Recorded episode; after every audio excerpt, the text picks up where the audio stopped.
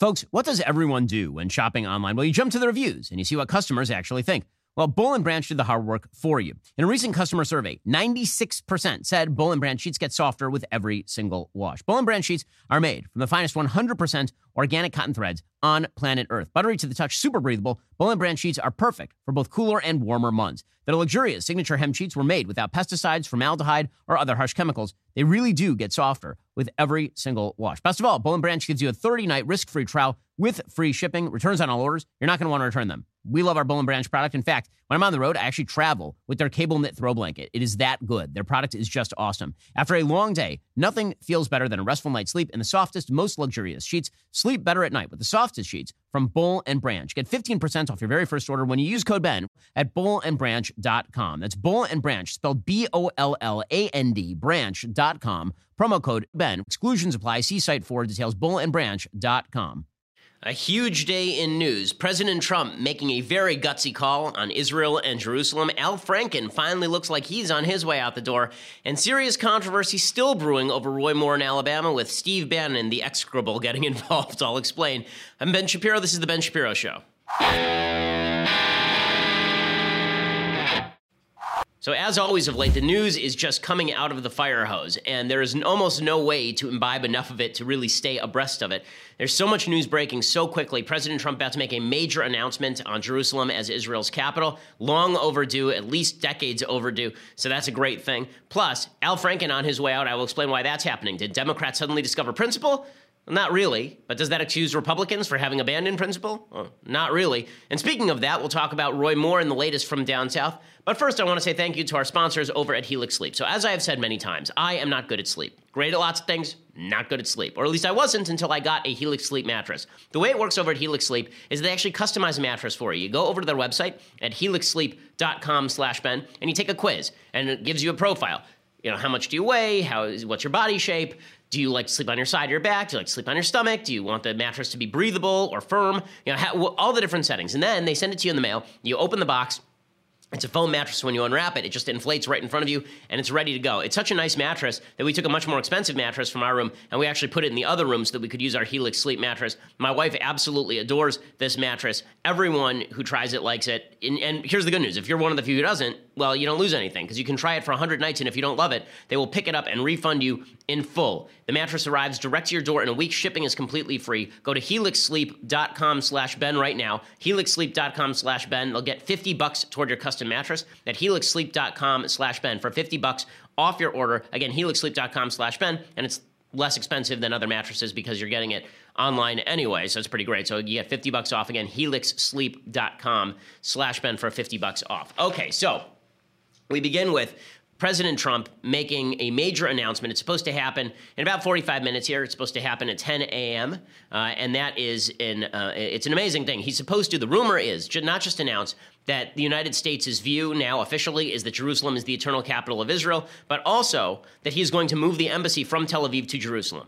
This is a great and brave thing to do, and I'm going to give you a multiplicity of reasons why this is a great and brave thing to do by President Trump and not something, frankly, that I expected from President Trump. I, I maybe the statement about Jerusalem being Israel's capital, because lots of presidents have said similar stuff, but not the statement about moving the embassy, because that's always been politically dicey. So the law is, and it has been since 1995, Congress passed a law, and they passed it overwhelmingly that that said that Israel's capital was Jerusalem and that it should remain undivided. That law was passed 93 to 5 in the Senate and 374 to 37 in the House in 1995. For years, the president has been waiving that law. Bush did it, Clinton did it, Obama did it. None of them would actually build the embassy because they supposedly didn't want to undercut the peace process. But really, what it was about is they, they wanted to cater to and surrender to the whims of the Palestinian Authority, a terrorist group, as well as other Muslim nations that were propping up that terrorist group. This was stupid policy. So let's begin with the facts, okay? Jerusalem is, was, and will be the eternal capital of Israel. Jerusalem is only important. The only reason you've heard of it, the only reason anyone cares about it, is because the Jews made it important. Okay, that is literally the only reason. Otherwise, it's just another city in the Middle East. It was both the capital of the kingdom of Israel and the site of the temple. It was the wellspring of Judaic thought for literally millennia. Okay, when I pray three times a day, Jerusalem is mentioned frequently in those prayers. Both Christianity and Islam value Jerusalem because Judaism did first. The dream of Jerusalem has animated the Jewish people for its entire existence The most famous case being in Psalms 137, where it says, If I forget thee, Jerusalem, may my right hand forget its skill. Jerusalem is mentioned literally hundreds of times in what we call Tanakh, that'd be the Old Testament, so that includes the Torah as well as the prophets and the writings. The only reason that it's not mentioned specifically in the five books of Moses is because at that time it was actually two cities, one called Yeru and the other called Shalem, and then it was put together into Yerushalayim, right? It became one city, sort of like Buda and Pest became Budapest. In any case, it's always been the center uh, of Judaic thinking. It's always been the holiest spot in Judaism. Jerusalem, by contrast, is not mentioned one single time anywhere in the Quran. If Jews don't have a claim to Jerusalem, and this is the, the, root of why Muslims want to declare that Jews don't have a claim, also it's the root of why the papacy has been really split on Jerusalem. Right? There, there have been popes who have been pro the idea of Jewish sovereignty in Jerusalem, and then the current pope says that it should be internationalized, which is just insipid. Uh, because if you have Muslim rule over Jerusalem, that means nobody else gets to come in. And again, Jewish sovereignty over a Jewish holy site seems like the basic the basic notion is just moral, especially since Jews have maintained the holy sites of both Muslims and Christians in Jerusalem. If Jews don't have a claim to Jerusalem, they don't have a claim to anything. They have claim to nothing. If they don't have a claim to Jerusalem, there's no claim to Tel Aviv, there's no claim to Haifa, there's no claim to Jaffa, Jaffa, there is no, there's no claim to Akko, there's no claim to any other city in Israel if you don't have a claim to Jerusalem. Okay, that's fact number one. And Trump is recognizing an established fact on the ground. Number two, as I say, Congress has long recognized Jerusalem as Israel's capital, not just in 1995, this year. Because you're seeing a bunch of Senate Democrats now. Oh, how dare Trump? How terrible for President Trump to say this. How could President Trump? He's going to lead to a conflagration. Well, that's not what you jerks were saying literally six months ago. In June, there was a resolution that was passed on the floor of the Senate. It was passed 90 to nothing, zero dissenting votes, 90 to nothing saying that Israel's remain its, its eternal capital is Jerusalem and it should remain undivided. Okay, third point. Recognizing Jerusalem as Israel's capital recognizes Israeli sovereignty. Okay, Israel gets to negotiate on its own behalf. It's not up to the United States or any other foreign nation to negotiate on Israel's behalf with regard to its own capital. To understand how important this is, imagine that foreign bodies came in and told the United States that we had to give up Washington, D.C. Now imagine that Washington, D.C. wasn't just a city that was built on a swamp so that we didn't have to build it inside a state. It had been divinely ordained by God for the American people. Okay, that's how important Jerusalem is to the Jews. It is the basis of all Judaic thought and all Judaic history. And people who are saying they're going to force Israel into making these concessions, it's immoral. Okay, Israel gets to make a call on its own. Okay, recognizing Jerusalem as Israel's capital will minimize violence. You're hearing a lot of myths today from the left. Oh, look at it. Violence, terrorism is coming. First of all, the Palestinian Authority is, was, and always will be a terrorist entity. Hamas is, was, will be a terrorist entity. Islamic Jihad is, was, will be a terrorist entity. All of the people threatening violence today were anti Semites yesterday. They will be anti Semites tomorrow. They were terrorists yesterday, and they will be terrorists tomorrow. If it's a day ending in Y, the Palestinian Authority is interested in murdering Jews in terror attacks. The same is true, of course, of Hamas. The idea that, that Jerusalem is the sticking point in negotiations is just not true. One thing that will happen by recognizing Israel's sovereignty over Jerusalem is that the Palestinians may lose hope that they can pry Jerusalem from Israel by pressuring the United States or pressuring the West through terror attack. Maybe they'll finally recognize reality and they'll recognize this is just not going to be part of the negotiations. Okay, fifth, the United States should not be bullied by terrorists, period, anywhere, all over the world. The idea that the United States ever signed off on the Oslo Accords is ridiculous. Israel never should have either. The idea that you're going to be blackmailed by people, that you're, they were going to say to you, you know, if you just give us land, then we'll stop murdering your children. Blackmail used to be a violation of both domestic and international law. Then it was made into the centerpiece of American foreign policy in the Middle East for 20 years and the centerpiece of Israel Palestinian policy for 25 years. It never worked. Oslo is a full scale disaster because it turns out the person who's trying to blackmail you wants the money. Okay, they don't want to turn back over the, the, degrad- the, the degrading material. If somebody steals the porn off your computer and then they want to blackmail you because they have the porn on your computer, their goal is not to give you back the porn on your computer. Their goal is to continue getting money out of you. Okay, Oslo was always a blackmail deal. Ending that blackmail deal is good for the United States. It's not caving to terrorism. Also, as I say, recognizing reality makes peace more possible. So, a big underdeveloped piece of news that came out last week is that the Saudi monarchy reportedly summoned Palestinian leadership and told them to support a peace deal with the Israelis. Not only that, that deal would retain major Israeli settlement blocs, prevent the establishment of a standing Palestinian army, and leave the PA without Jerusalem as a Palestinian capital. In other words, the Saudis knew about this already. Everybody who's claiming, oh, the Saudis are so mad. The Saudis are not mad. The Saudis knew about this. They were paving the way about this. Jared Kushner over at the White House, I'm sure, was talking to Saudi Arabia. You know, two weeks ago, people were saying he's kowtowing to the Saudis. Now they're saying he's stabbing the Saudis in the back. Is it possible that maybe he was talking with the Saudis? Is it possible that the new anti-Iranian alliance, Jordan, Egypt, Saudi Arabia, Israel, that that alliance is strengthened by this status being clarified? That we can finally get this issue off the table? Then now that this is clear, that the, the United States recognizes the truth that Jerusalem is Israel's capital, that Saudi Arabia and Jordan and Egypt are just going to have to accept it if they want this alliance against the Iranians? As I say, this also means continuing the anti Iranian alliance and forwarding the anti Iranian alliance. Right, in, in 1991, during the Gulf War, George H.W. Bush faced a choice. Israel was hit by Scud missiles by Saddam Hussein, and Israel wanted to join the coalition to topple Saddam Hussein, and the, or at least to push Saddam Hussein out of Kuwait. And HW said to the Israelis, don't get involved because you'll fracture our coalition. It was a bad move. HW should have said, sure, get involved. And then he should have said to the Saudis, you don't like it? Well, then fine, deal with it yourself. You don't like Israel being on your side? That's your problem. He could have forced a peace through mutual assurance. He could have forced a peace through mutual recognition of common interests. And that's exactly what's happening in the aftermath of Iran. Okay, so I wanted to lay out all of those reasons to show you that what Trump is doing here is not just moral, it is also smart. Also, want to point out here that all of the talk about how this recognition is going to cause violence, violence in Jerusalem has long predated any of these negotiations.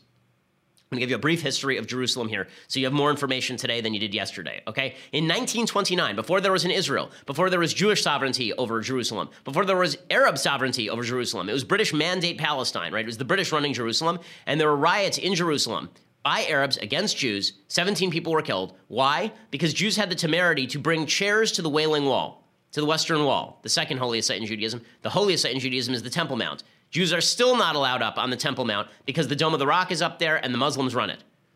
So Jews will allow Muslims into Jewish areas, but Muslims will never allow Jews into Jewish areas, which is why Jews should run the place and not Muslims. Okay, but in 1929, before any of this was an issue, before any of it existed, right, at that time, the Jews just wanted to bring chairs for the elderly and infirm to the Western Wall. So Arabs rioted and killed 17 people. Then they rioted in, in Hebron, in, in Hebron, and they killed 60 more Jews. There's a, a report from the British. Here's what it described. Quote, Arabs in Hebron made a most ferocious attack on the Jewish ghetto and on isolated Jewish houses lying outside the crowded quarters of the town. More than 60 Jews, including many women and children, were murdered, more than 50 were wounded. Okay, fast forward to 1948. So Israel accepts the deal, the partition deal, from the UN. The UN was going to partition Jerusalem. It was going to divide Jerusalem. Instead, the Arabs blockaded Jerusalem, cut off all the roads, and tried to basically put the Jews in Jerusalem, the largest, most Jewish city in Israel, under siege. The Israelis, at the cost of thousands of lives, finally broke through, but East Jerusalem remained in Arab hands, in Muslim hands. And not only that, so did the Western Wall, so did the Temple Mount. So, was everything peaceful? Was everything fine when the Arabs were running it? The answer was no, of course, because in 1964, while the Arabs were still running East Jerusalem and Jordan had sovereignty over East Jerusalem, the Palestine Liberation Organization was formed. That would later become the Palestinian Authority. That was Yasser Arafat's group. In 1964, their stated goal the full destruction of the state of Israel from the river to the sea, Palestine shall be free. That was their slogan. Okay, that was while they were running Jerusalem. So anyone who says that Jerusalem is the sticking point, Jerusalem is not the sticking point. In 1967, Israel finally takes over East Jerusalem and frees East Jerusalem. By the way, when I say frees, I mean that the Arab parts of East Jerusalem are still run like an Arab dictatorship, even though Israel has sovereignty. When I visited Israel in, in 2001, is the middle of the Second Intifada, when we came out in East Jerusalem, I had to be guarded by Israeli soldiers. Okay, if you are a Jew walking through East Jerusalem, Arab East Jerusalem, your life is in danger. If you are an Arab, a Muslim walking through West Jerusalem, no problems at all. Because that's the way tyranny versus democracy works.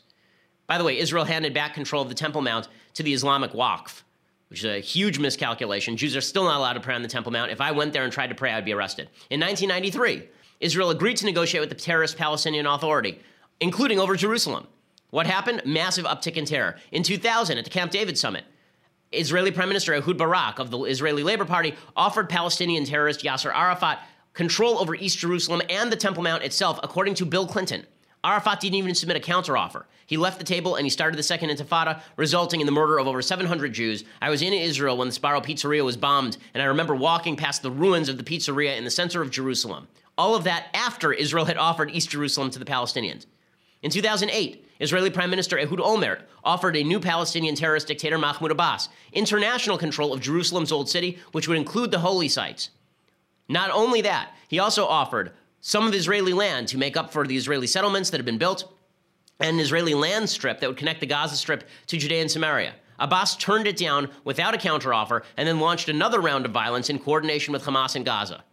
So, all of this talk about how it's just Jerusalem, that if, if, if, we, if we were to solidify the status of Jerusalem, this would cause violence. No, Jerusalem is an excuse for violence. And if Jerusalem were in Arab hands, there would still be violence because there was when it was in Arab hands. Okay, so now you have all the background that you need on this particular topic. So don't believe any of the mythology. Trump is making a moral move and a politically smart move and a politically valuable move for American policy in the Middle East. Okay, so now I want to move to another topic. That topic, of course, is Democrats. So Democrats have now decided that Al Franken has to go. It's actually kind of an amazing thing, right? They're, now saying that seven senators, I believe, have come out in the last hour and said that Al Franken needs to go. Why? Because there was a new allegation with regard to with regard to Al Franken. There was an aide who said that he tried to force himself on her, that he tried to kiss her, and then when she refused, then she then then he said, "I'm an entertainer and I'm owed this." He denies this allegation. It doesn't matter. Democrats have decided to throw him under the bus. They're mostly throwing him under the bus because they want to push Republicans into a corner with regard to Roy Moore. They want to say, we have the moral high ground. You guys are backing Roy Moore still. You don't have the moral high ground. Are Democrats really being honest about this? Are Democrats really, do they really care that Al Franken sexually abuses people? Not really. Uh, Senator Kirsten Gillibrand like two seconds ago, was saying that, that he didn't have to resign. I'll show you in just a second. First, I want to say thank you to our sponsors over at stamps.com. So, stamps.com is helping you save time this holiday season. It's a great way for you not have to go to the post office. You can like the post office, the post office is great, but if you don't want to go stand in line at the post office, you want to be able to sit at your desk, print all your postage, you know, weigh your packages, never have to go out and leave your desk, save time before the holidays then stamps.com is made for you. They bring all the services of the U.S. Postal Service right to your fingertips. We use it here at Daily Wire. You can buy and print official U.S. postage for any letter, any package, any class of mail using your own computer and printer, and then the mailman comes and picks it up. They'll even send you a digital scale automatically calculating exact postage for you, and they'll help you decide the best class of mail too. I use stamps.com because it saves us time and it saves us money. Right now, you can enjoy the stamps.com service with a special offer that includes a four week trial, plus postage and a digital scale without long term commitments. Go to stamps.com, click on the microphone at the top of the homepage, and type in Shapiro. That's stamps.com, Shapiro, and you get, again, that four week trial, plus postage and a digital scale. No long term commitments. Go check it out and save yourself some time. So, Kirsten Gillibrand today says Al Franken has to go. The senator has to leave. That's not what she was saying literally yesterday. Here she was talking yesterday. I believe the women. I believe that what they said happened happened. And I think there is a reckoning, and I think there needs to be accountability, and it needs to happen now. Is that a yes? I'm telling you, I am so angry and frustrated, and I'm not going to say that today. Okay. But it is something that I'm very troubled about. Okay, so now, of course, she says that Franken should step down. So yesterday, yeah, on the Franken stepping down. Now, of course, she wants Franken gone. And this, of course, is because she and other Democrats are trying to seize the moral high ground with regard to Roy Moore. They're saying Republicans will back anybody up to and including an alleged child molester, but we won't support Al Franken. They waited, you'll notice, until two days or the day after the RNC jumped back in on the Roy Moore issue. Right? They waited until the day after, and then they say, okay, we'll dump Franken over the side. So this is a politically motivated move. Doesn't mean it's wrong. Doesn't mean it's immoral but it is politically motivated, and to ignore that is just foolish. You can see how politically motivated it is when you look at when you look at another topic, right? And that topic, of course, is John Conyers. So John Conyers said yesterday that he was going to retire. He, he said he was retiring effective immediately, and then he recommended that his son take over for him. So here's John Conyers. For the record, for those who may not have understood or heard what you said, is that you're very confident in your legacy. You are today, at this time, at this moment, in this period, uh, preparing for your retirement, a date in which you are not prepared to announce? Uh, yes, I, I, I, thank you for helping me get this into focus, putting my retirement plans together, and I will have more about that uh, very soon. And uh, I want everyone to know how much I appreciate the support that undiminished support I've received across the years. Okay, so Conyers uh, says that he was retiring yesterday. You notice that the radio host actually has to prod him to retire, right? He forgot on this phone call that he should retire because he's a senile old bat. Um, but he also says that he wants his son to fill in for him. So let me tell you a little bit about his son. Okay, Th- this just shows you the political fiefdoms that exist. So when Democrats say, "Oh, we're punishing Conyers or we're punishing Franken," listen, again, it's moral that these guys should go. I don't think Roy Moore should sit in the Senate, right? I, this is not a matter of I, I, am using this as whataboutism. I think Moore should go. I think Franken should go. I think Conyers should go. But you do have to recognize the political motivations that are at play here. John Conyers is leaving, but he's leaving his son in charge, okay, or he wants to. His son is John Conyers III. John Conyers III is a 27 year old guy who has literally done nothing. Like, I literally don't know what he does for a living. No one knows what he does for a living. Also, he came out, he's a big defender of his dad saying that his dad originally he said that his father was completely clean. He said it's unfortunate to see him fight so long for so many people and to automatically have the allegations assumed to be true. Unfortunately, there's also this tape of John Conyers III, who will be your new congressperson from the city of Detroit, rapping about how his father was a player. A living, boy, I'm trying to make history. So picture me letting the news nitpick at me. Running around like a jitney. Gave my mama 37 months at that sentencing. Well, I guess it's grind time, so I don't have no regrets in the hindsight. And they steady trying to. Isn't that cultural appropriation? I'm wearing that hat. In any case, uh, John Conyers III, your new congressperson, and this just shows you that politics for so many Americans has become a fiefdom. Right? It's not a punishment for John Conyers to step down, Henry II to step down and hand his crown over to his son Richard the Lionheart. Right? That's not actually a thing. And what, what I love about this is that there's actually an internecine battle that's happening right now, right? So Conyers III wants to take over the seat, but so does his so does John Conyers' grandnephew. So Conyers three wants to fight his own nephew for this seat. I assume that given the way that history works, John Conyers III will eventually take his nephew, throw him in the Tower of London, and have him killed, a la Richard III. But that's the way these fiefdoms work. John Conyers sat in the House for years because we because there's this tendency to believe, and it's very disturbing. There's this tendency to believe that our politicians are not our representatives. They don't represent us. They're our lords and ladies of the manor. They have their own fiefdoms. John Conyers has his own fiefdom. Right? In 2006, he was investigated by the House for using for telling three staffers to basically be his personal servants and babysitters and then forcing them to work on state and local campaigns. He won 85% of the vote in his district that year. Okay, a couple of years later, his wife Queen, uh, Queen Monica, right? King Conyers and Queen Monica. She served on the Detroit City Council, and she was convicted of bribery. She spent three years in jail. Okay, Conyers himself was involved in this. He reversed his position on the project that she was bribed to, to get through. And Conyers won 77% of the vote in that election cycle. and now he's turning over his seat to his son. So this is how we think of our politicians. They're not they don't represent us, so you know, we don't have to worry about whether they provide a good face for our politics. All they do is what we want them to do. And as long as they protect us, as long as they protect us from invading nobles, then we are happy to pay them an extra share of our harvest. That's basically the way we see people like John Conyers. And this holds true on both sides of the aisle. This is why I think that so many people seem untroubled by all the Roy Moore stuff. They've decided in their heads that Roy Moore is a fine guy, not because they actually think he's a fine guy, but they feel like, well, he's the lord of the manor. So, you know, he was taking his droit de seigneur with with uh, with a bunch of 16-year-old girls.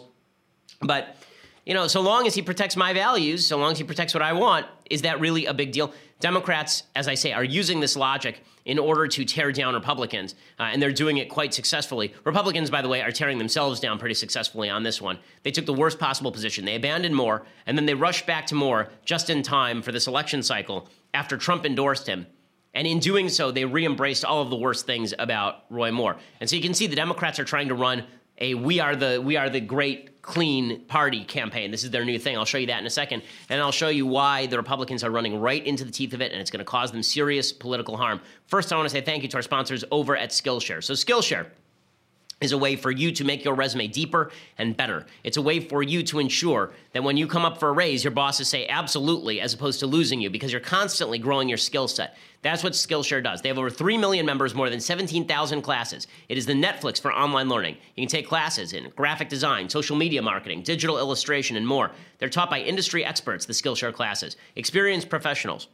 It's perfect if you're looking to build your career or start the side hustle of your dreams. I've taken both their watercolor class, which has deepened my emotions and also made me a better painter. But more importantly, I've been taking their social media marketing and SEO classes, which has helped us out over here at Daily Wire. Skillshare is giving my listeners a one month free trial of unlimited access to over 17,000 classes. Go to Skillshare.com slash Shapiro to start that free month today. Skillshare.com slash Shapiro to start that free month today. Go and check it out. Once you start learning, you're not going to want to stop. Skillshare.com slash Shapiro. Make that resume better, make more money, create a better career for yourself. That's what Skillshare is for. Skillshare.com slash Shapiro. Okay, so so Doug Jones is jumping on the "We Are Clean" bandwagon. Uh, this is this is his campaign now. It's his entire campaign because he can't win based on his politics. He's a Democrat in a state that's 66% Republican. Here is Doug Jones, the Democratic candidate in Alabama. I believe women are every bit as capable as men, that they deserve to be elected to public office. I believe they deserve equal pay for equal work, and I and I damn sure believe that I have done my part to ensure that men who hurt little girls should go to jail and not the United States Senate.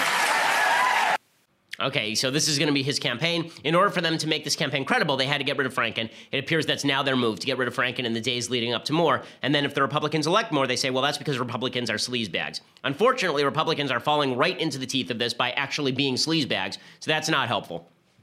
And by sleazebags, I don't mean people who are going to vote for Moore. As I've said, I think there are a lot of people voting for Moore because they think he's the second worst choice. I think there are a lot of people voting for Moore because they think he'll be expelled in the Senate. But if you are saying that Roy Moore is an honorable, decent human being in the aftermath of these allegations, all I would say is that there's not a lot of evidence to prove any of that. There's not a lot of evidence. Now, this is leading some Republicans to immediately virtue signal to the furthest possible extent. Jeff Flake is one of those. Jeff Flake, of course, is the Republican senator from Arizona yesterday. He tweeted out country over party, and he got what he wanted 1, 171,000 likes on this tweet. Uh, and it says Doug Jones for USN. He tweeted out a picture of a check he sent to Doug Jones, $100, and said country over party in the subject line. And then he signed it Jeff Flake. You don't have to give money to the Democrat in order to oppose everyone. Okay, I oppose Doug Jones's policies. I oppose Roy Moore. I've said stay home or write somebody in. Don't vote for Roy Moore. But Republicans feel the necessity in order to alleviate their own sense of, of, cosm- of cognitive dissonance and guilt, as I mentioned yesterday, they feel the necessity to fully embrace Roy Moore. And leading the way is the avatar of, of Republican Satanism. That, of course, is Steve Bannon. So as I've said before, I know Steve really well. I try not to talk about Steve because I know Steve really well. And I think Steve is one of the worst people I have ever met.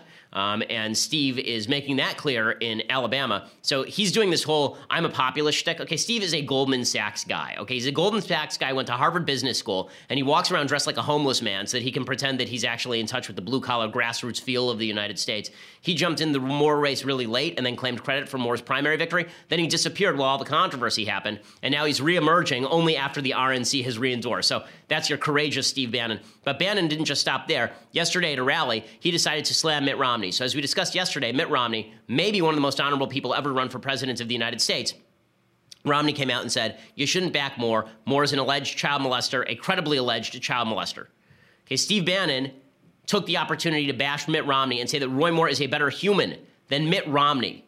Right, a guy who was trolling food courts allegedly for 15 year olds when he was 33 is a better person than Mitt Romney. A guy who's been married to his high school sweetheart, has led the cleanest life of anyone imaginable in the history of American politics. And that guy's a bad guy because we have to back Roy Moore. This is what I say that, that Bannon is just an avatar. He's like the in, in the in the image, uh, in the cartoon you know, where you have the, the cartoon character and you have the devil on one shoulder and the angel on the other. I'm not sure who the angel on the shoulder is for Republicans, but I know who the devil on the shoulder is, and that guy's Steve Bannon. So the, the devil on the shoulder, Steve Bannon, starts ripping into Mitt Romney while dressed like a derelict homeless person who just got his clothes from the Salvation Army, talking about how, how Roy Moore is a quality human being as opposed to Romney, who's a leech, a Mormon leech. That's basically what he says. Judge Moore served his country in one of the toughest wars we've ever had.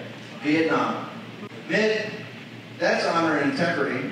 Who ran for commander in chief, he had five sons, not one day of service in Afghanistan and Iraq. We have 7,000 dead and 52,000 casualties. And where were the Romneys during those wars? Yeah! Okay, so there's there's Bannon doing his man of the people shtick. The Romney sons didn't serve in Iraq. We'll play more of it in a second. The Romney sons didn't serve in Iraq.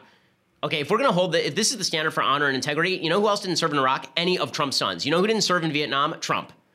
Right? If we're to go down this road, you know, Romney got a deferment because he was Mormon, so he went on mission, and his sons went on mission too. The idea that you have to serve in the military in order to be honorable. If that's the case, Donald Trump had five separate deferments from Vietnam, including four for college and one for bad feet. Okay, but but I don't see Bannon ripping on on him that way, and I, I seem to recall Bannon being totally fine with with uh, with Trump smacking around John McCain on his war service. I don't remember Bannon being particularly uh, upset about that. But then it gets even worse. Then Bannon decides to go, to say that that Moore has more honor than the entire Romney family. Bring it down here to Alabama.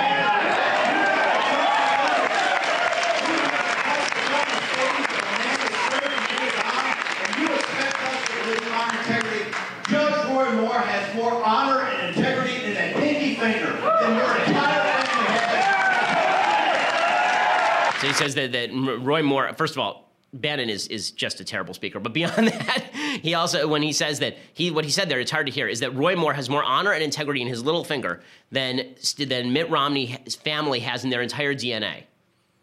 Just gross. Just gross. I'll tell you one thing Mitt Romney has not been credibly accused of taking a 14 year old girl home and trying to and trying to get inside her panties. That's something that Mitt Romney has never been credibly accused of. Or taking a 16 year old girl into his car when he was in his 30s and attempting to grope her breasts and grab her by the genitals.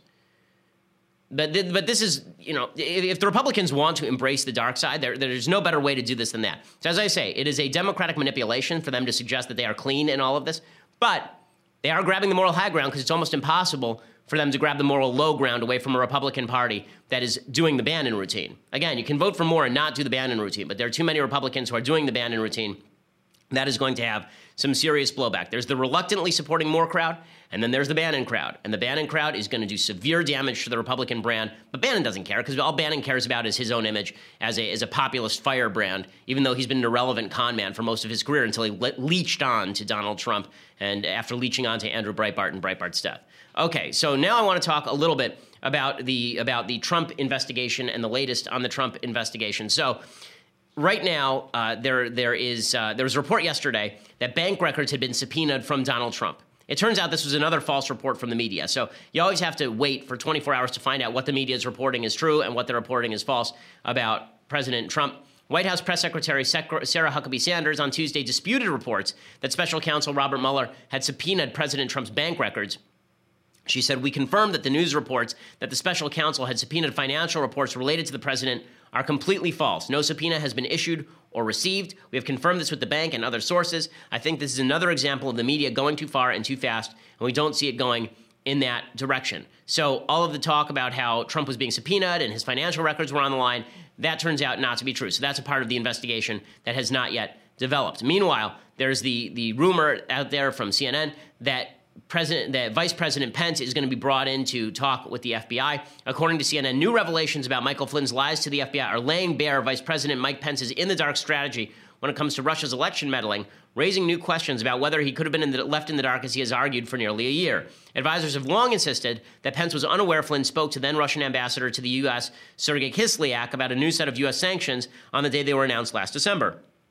But court filings unsealed last week, paired with new details about President Trump's own knowledge of events, indicate a wide circle of advisors were aware that Flynn raised the issue when he spoke by phone to Moscow's envoy, even as Pence reportedly remained in the dark. Well, Pence was not even in town when any of this happened. I mean, there, there was a Politico report talking about where Pence was at the time. Pence was apparently back in Indiana this entire time. So the idea that Pence was sitting on top of Mike Flynn for these phone calls, uh, it, there, there's not a lot of evidence to support that the reason that the, the media want to get Pence is because now they have to get an active member of the administration. Vice President Pence is one of the more powerful vice presidents in recent memory in terms of helping direct policy inside the White House. And if they get Pence, the suggestion is going to be how could Pence know and Trump not? Right, so they're trying to make the case that moves up the chain. There's not a lot of evidence to support that as of yet. Most of this looks a lot like speculation. So uh, let's not get out over our skis. Uh, I think people are, are out over their skis in the media on all of this. So with all of that said, uh, there is now breaking news that President Obama is speaking out again. So this is exciting. Uh, President Obama just continues to talk and talk and talk. Uh, apparently, he issued a stark warning about growing nativism in the U.S. and throughout the world at the Economic Club of Chicago, invoking complacency and the rise of Hitler. Oh, yes, now we're all going to talk Hitler, Hitler, Hitler, McHitler. He says, We have to tend to this garden of democracy, or else things could fall apart quickly. That's what happened in Germany in the 1930s, which, despite the democracy of the Weimar Republic and centuries of high level cultural and scientific achievements, Adolf Hitler rose to dominate. 60 million people died, so you've got to pay attention. So, is that supposed to be some sort of veiled remark at Trump? Because President Obama does not get to make those sorts of veiled remarks with regard to President Trump after enabling the most Nazi like regime on planet Earth, the Iranian regime. And yet, that seems like exactly what Obama is doing. This sort of political polarization and the attempts to apparently throw Trump out of power via an investigation that really has uncovered no underlying crime thus far. You want to destabilize the United States? That's the best way to destabilize the United States. As everyone knows, I have tried to be as objective as I can about President Trump. When I think the evidence is bad for Trump, I'll say so. When I think the evidence is not bad for President Trump, I'll say so. What I will not do is humor this notion from the left that President Trump must be deposed simply because he is President Trump, because that is crap. Okay, he was an elected official. He was elected to the presidency of the United States and all of these dire warnings about Hitler, Hitler's rise ignores the fact Hitler's rise occurred because there was a feeling in Germany that there was a, a complete unworkability of the of the chancellorship and the government in Germany.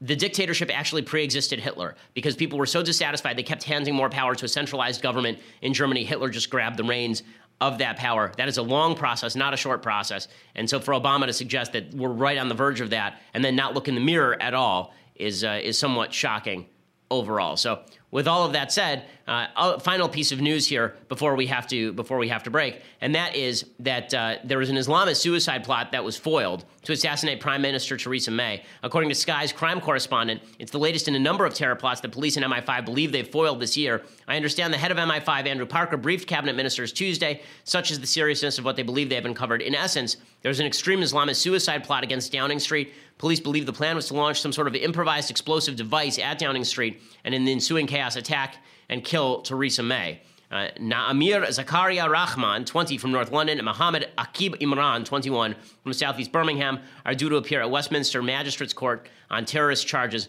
on Wednesday morning. So, if President Obama is going to worry about the rise of Nazism, I would suggest that he start by worrying about the rise of radical Islam, which he radically helped uh, all the way through his presidency, particularly among the the Iranian popul- uh, among with with, with regard to the Iranian government. So, with all of this said, with all of this said, uh, I now am going to take a break from Facebook and we're going to move on, but you have to subscribe for that. So go over to dailywire.com. When you do that, when you subscribe to dailywire.com, then for $9.99 a month, you get this the greatest show in all human existence live on video. You get to watch it live. You also get to watch the Andrew Klavan show live. You get to watch the Michael Knowles show live. You get to be part of the mailbag for all three shows. And we're doing our mailbag on Friday, as we always do. Plus, we have something called The Conversation. That's coming up next week, December 12th. And in order for you to ask questions in the conversation, you have to be a subscriber. It's happening at 2 p.m. Pacific, 5 p.m. Eastern, December 12th. That is called, again, The Conversation, and you can be a part of it. Only subscribers ask questions. Anyone can watch but you have to be a subscriber to ask questions. And when you ask me those, I will either answer them or mock you. So, you know, see if you get lucky. My conversation will stream live on the Ben Shapiro Facebook page and the Daily Wire YouTube channel. It will be free for everyone to watch, but only subscribers can ask the questions. To ask questions as a subscriber, you log into our website, dailywire.com. You head over to the conversation page to watch the live stream. After that, you just start typing into the Daily Wire chat box, and I'll answer questions as they come for an entire hour. Once again, subscribe to get your questions answered by yours truly on Tuesday, December 12th, 5 p.m. Eastern, 2 p.m. Pacific. Join the conversation. If you want all of that, plus this, the greatest in all beverage vessels, the leftist tears, hot or cold tumbler, all you have to do is go over to dailywire.com, get that annual subscription. You get all of those things. Uh, plus, the Shapiro store will be launching. I think it's post Christmas now. It just keeps getting pushed back. Post Christmas 2030, probably. But no, it'll actually be happening in the near future. I know I've been promising it for a long time, but just like the embassy, it's delayed, but soon, but we will be gratified at a certain point. Uh, so check that out. If you just want to listen to the show later, iTunes, SoundCloud, please subscribe at YouTube. We have a very funny Christmas video that's going to be coming out very soon, so subscribe over at YouTube as well. We are the largest, fastest growing conservative podcast in the nation.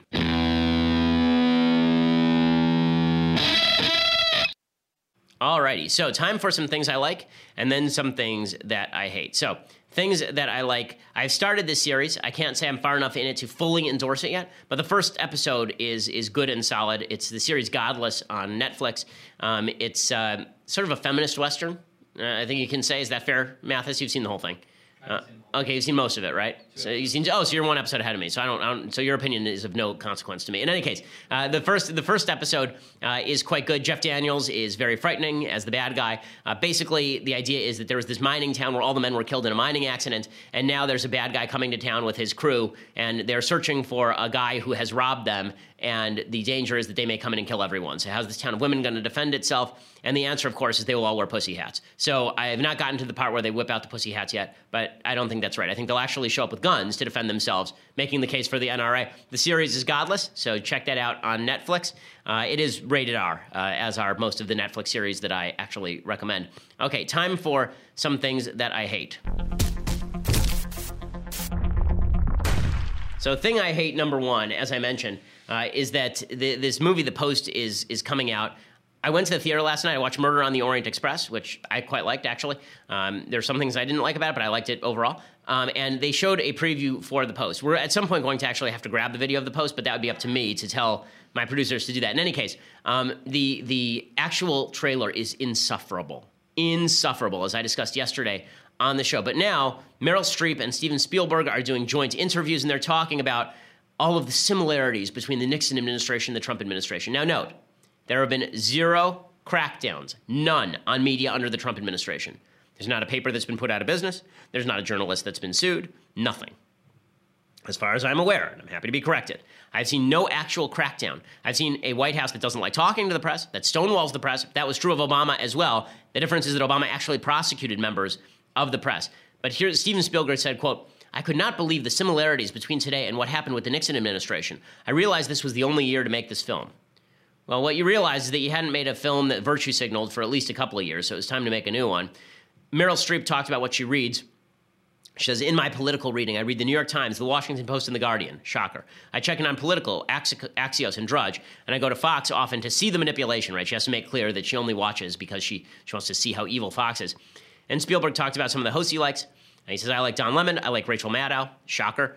And, uh, and there was also, who else he talking to? Liz Hannah, who was the screenwriter, uh, and Amy Pascal, uh, who was the producer and uh, Hannah said, the bravery Anderson Cooper has to go into war zones is pretty admirable. And then Spielberg says, yeah, I adore and follow Christiane Amanpour. Christiane Amanpour is the worst journalist ever. Christiane Amanpour is wildly anti-Israel, wildly anti-American. Christiane Amanpour is terrible, but of course she's very fashionable in the sort of leftist circles in which Steven Spielberg walks. I'm sure it's because he watches Christiane Amanpour that he thought that Munich would make a good film. Uh, and uh, and then Meryl Streep said, Maggie Haberman also, uh, I also like Maggie Haberman's report. He said, I tend to trust the women. Uh, yeah, well, you didn't trust the women enough to actually stand up against Harvey Weinstein when you had the chance. Uh, so now there's a new report out about how everyone knew what Weinstein was doing, including apparently he was injecting his uh, wing wang with, uh, with chemicals in order to make it perform certain magical tasks. And everybody knew about it. He was having his assistants do it for him. Uh, so, well, well, good on, good on you, Meryl. You trust the women, but you had nothing to say about any of this stuff for years. So you're a real pillar of strength. Okay, other things that I hate. So, speaking of virtue signaling, it seems like all of these pop stars now are coming out and saying that they want their children to be screwed up for life. Like it's their actual goal in life to screw up their kids. So, pop super, superstar Pink has two kids Willow, who's her six year old daughter, and Jameson, her 11 month old son, who's named after some sort of alcohol, I guess. Uh, she has big dreams for them, that they don't subscribe to the idea that Willow is a girl and Jameson is a boy. Pink said, quote, I was in a school and the bathroom outside the kindergarten said gender neutral, anybody. And it was a drawing of many shapes. I took a picture of it and I wrote progress. I thought that was awesome. I love that kids are having this conversation. Yes, there's nothing better for small children than being confused as to whether they're a boy or a girl and they can switch randomly and arbitrarily between them. That's not linked with higher suicide attempt rates. It's not linked with depression. It's not linked with any of that stuff. Gender confusion is really good for kids. It's fantastic for kids. If you're insane, if you're insane, part of what your job is to do as parents is to look at what your kids are and then attempt to make their life easier by having them develop in psychologically healthy ways. You know, the same people who will say that we need to teach men not to rape and that men inherently have a tendency toward rape will say that manhood doesn't even exist and a man can be a woman. It's an insane proposition. Okay, the whole point is that if you want men to be good, you have to acknowledge the nature of men, and then you have to teach men to be gentlemen. That comes along with, with a positive masculinity. The same thing is true among women. There is such a thing as positive femininity. Okay, there's such a thing as toxic femininity too, I think, if we're going to talk about toxicity. Toxic just meaning bad behavior among men or bad behavior among women. To suggest that all women are angels and all men are devils is not the case. Okay, the whole point of civilizing your children is to bring them up to be the best man or woman they can be. if they suffer from gender confusion issues. That's something you have to deal with. But to impose gender confusion on your child because you're so progressive is just pathetic and sick. Pink is enthused that Willow told her she wants to marry an African woman when she grows up. Her kid is six. Her kid is six. She's enthused about that. Like her kid doesn't even know what she's talking about. Like her kid doesn't even have sexual hormones running through her at this point. And you're already talking like, oh, yeah, that's good. If you want to be a lesbian, just go for it. She's a six year old. What the hell's wrong with you? So we are a very labelless household. Last week, Willow told me she's going to marry an African woman. Uh, why not an Asian woman? Is, is her six year old a racist? And I was like, great, can you teach me how to make African food? And she's like, sure, mama. And we are going to live with you while our house is getting ready. I was like, what the F? Who are you? Who is paying for this, by the way? And she says, this is just great. And uh, it is worth noting, as uh, Hank Berrien does over at Daily Wire, that after spending her prepubescent years using ecstasy crystal meth and acid, she came close to overdosing this pink in a club when she was 15. She apparently thinks she was screwed up then, but she's much better now, saying, I went off the rails before all of this. I got my bleep out of the way early before I, anyone knew who I was. Well, why weren't you just exploring your boundaries? Why was that a problem? Why couldn't you just be who you want to be? You want to do crystal meth when you're 15? That's fine. And if you want to be a boy when you're a girl at three, what's the problem? Self definition, subjectivism. That's the ticket. And now she says, I'm much more mom than I am anything else. Absolutely 100%. I feel bad for her kids, honestly. Kids want lines. Kids want rules. Kids want structures. Kids want to know that there's predictability in the universe. Parents who fail to recognize this bring up bad children. And children, even if they're not bad, who are, who are troubled and have difficulty. Children are looking for lines. They are unformed by civilization. It's why we form civilizations to make better human beings.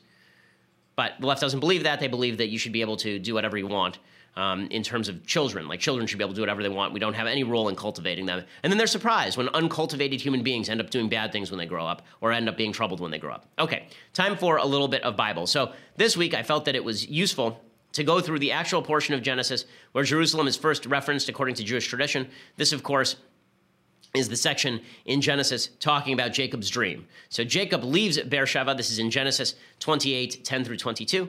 Jacob left uh, Beersheba and he set out for Haran. When he reached a certain place, he stopped for the night because the sun had set. He took out one of the stones there and he put it under his head and he lay down to sleep.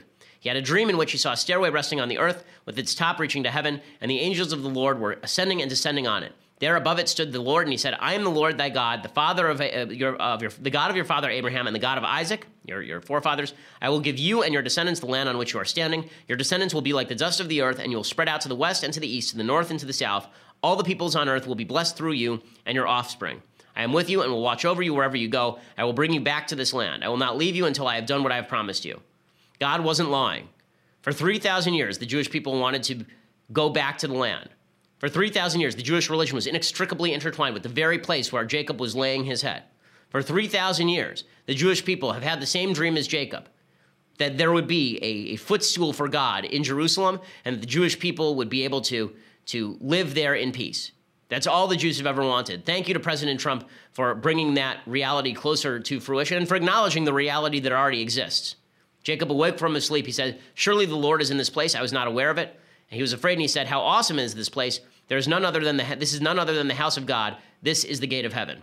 No one cares about Jerusalem except for the Jews, and that is why Jewish sovereignty over Jerusalem is important. It's also the foundation. The same Jews that brought Jerusalem forth brought forth the basis of Western civilization, and uh, we would not have the civilization we have without those words in the book of Genesis. And it's great to acknowledge the legitimacy of those words from the White House. We'll have much more to discuss tomorrow. Lots of breaking news, as always. I'm Ben Shapiro. This is the Ben Shapiro Show. The Ben Shapiro Show is produced by Mathis Glover, executive producer Jeremy Boring, senior producer Jonathan Hay. Our technical producer is Austin Stevens, edited by Alex Zingaro. Audio is mixed by Mike Coromina. Hair and makeup is by Jesua Olvera. The Ben Shapiro Show is a Daily Wire Forward Publishing production. Copyright Forward Publishing 2017. We'll get to more on this in just one second. First, Pure Talk believes in American values, and that free should mean, you know, like free. So when you switch to Pure Talk today, you'll get a free Samsung 5G smartphone. There's no four line requirement, no activation fee, just a free Samsung that's built to last with a rugged screen, quick charging battery, and top tier data security. Qualifying plans start at just 35 bucks a month for unlimited talk, text, 15 gigs of data, and a mobile hotspot.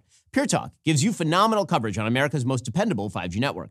It's the same coverage you know and love, but for half the price of the other guys. The average family saves almost $1,000 a year. So, I challenge you to choose a company that actually doesn't hate your guts and shares your values. Let Pure Talk's expert U.S. customer service team help you make the switch today. Go to puretalk.com slash Shapiro to claim your eligibility for your free brand new Samsung 5G smartphone and start saving on wireless today. Again, go to puretalk.com slash Shapiro to switch to my cell phone company. I've been using them for years. They're fantastic. You'll love them as well. Go to puretalk.com slash Shapiro and claim your eligibility on that free brand new Samsung 5G smartphone. Start saving.